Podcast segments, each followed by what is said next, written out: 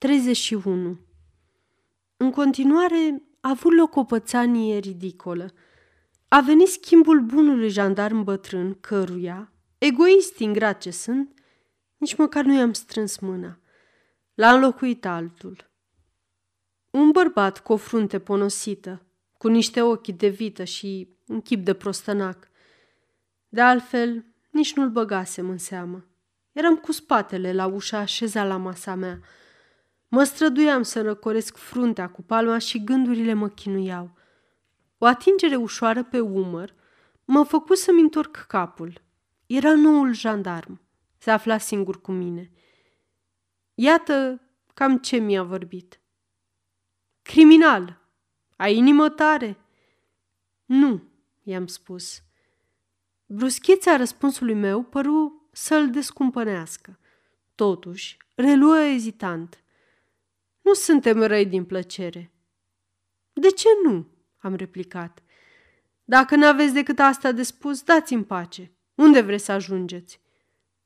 Pardon, criminalule, răspunse el. Numai două vorbulițe. Uite ce e. Dacă ai putea ferici un biet uh, nenorocit și asta nu te-ar costa nimic, n-ai face-o? Am ridicat din umeri. Veniți de la Chareton? Strașnic vas. V-ați mai ales să scoateți fericirea din el. Eu să fericesc pe careva? Scăzu și mai tare vocea și luă un aer de taină, ce nu se potrivea chipului său idiot. Da, criminal, da, fericirea, da, norocul, toate astea mi le poți da tu. Uite ce e, eu sunt un biet jandarm. Serviciul greu, solda ușoară. Calul îmi aparține și mă ruinează. Ori mai joc la loterie ca să mă echilibrez. Trebuie să mai faci câte o afacere. Până azi nu mi-a lipsit nimic ca să câștig, decât să nimeresc numerele bune. Caut mereu câștigătoarele. Dau întotdeauna pe alături, joc pe 7-6 și iese 7-7. Cât le jinduiesc și nu pică.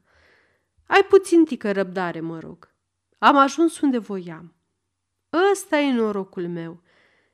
Se pare, pardon, criminal, că ți dai sfârșitul azi. Eu știu că morții ce pierd așa văd dinainte rezultatele la loterie. Făgăduiește-mi că vii mâine seară.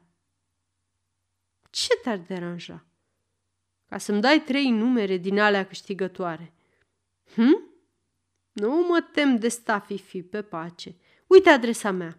Cazarma Popincor. Scara A, numărul 26, în fundul coridorului. O să mă recunoști, nu-i așa? Vino chiar astă seară dacă ți-e mai comod. Aș fi putut răspunde disprețuitor prostovanului, dacă nu mi-ar fi trecut prin minte o nădejde nebunească. În starea desperată în care mă aflu, îți vine câteodată să crezi că poți forma un lanț cu un fir de păr.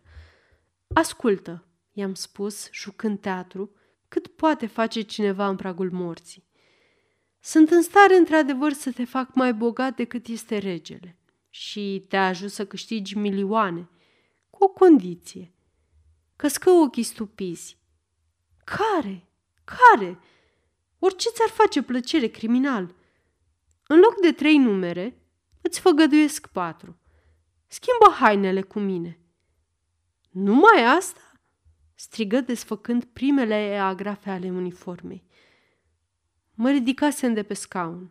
Îi urmăream fiecare mișcare, inima îmi bătea tare. Vedeam de pe acum ușile deschizându-se în fața uniformei jandarmerești și piața, strada și palatul justiției rămânându-mi în urmă.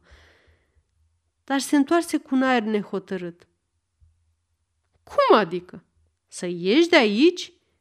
Am înțeles că totul era pierdut. Făcusem totuși un ultim efort, dar inutil și absurd. Pentru asta, i-am spus, dar te fac om bogat. Mă întrerupse. Așa nu. Iete-te! Și numerele mele? Ca să fie câștigătoare trebuie să fii mort. M-am reașezat, fără glas, și cu atât mai deznădăjduit cu cât sperase mai mult. Aceasta este o înregistrare Cărțiaudio.eu. Pentru mai multe informații sau dacă dorești să te oferi voluntar, vizitează www.cărțiaudio.eu. Toate înregistrările Cărțiaudio.eu sunt din domeniu public.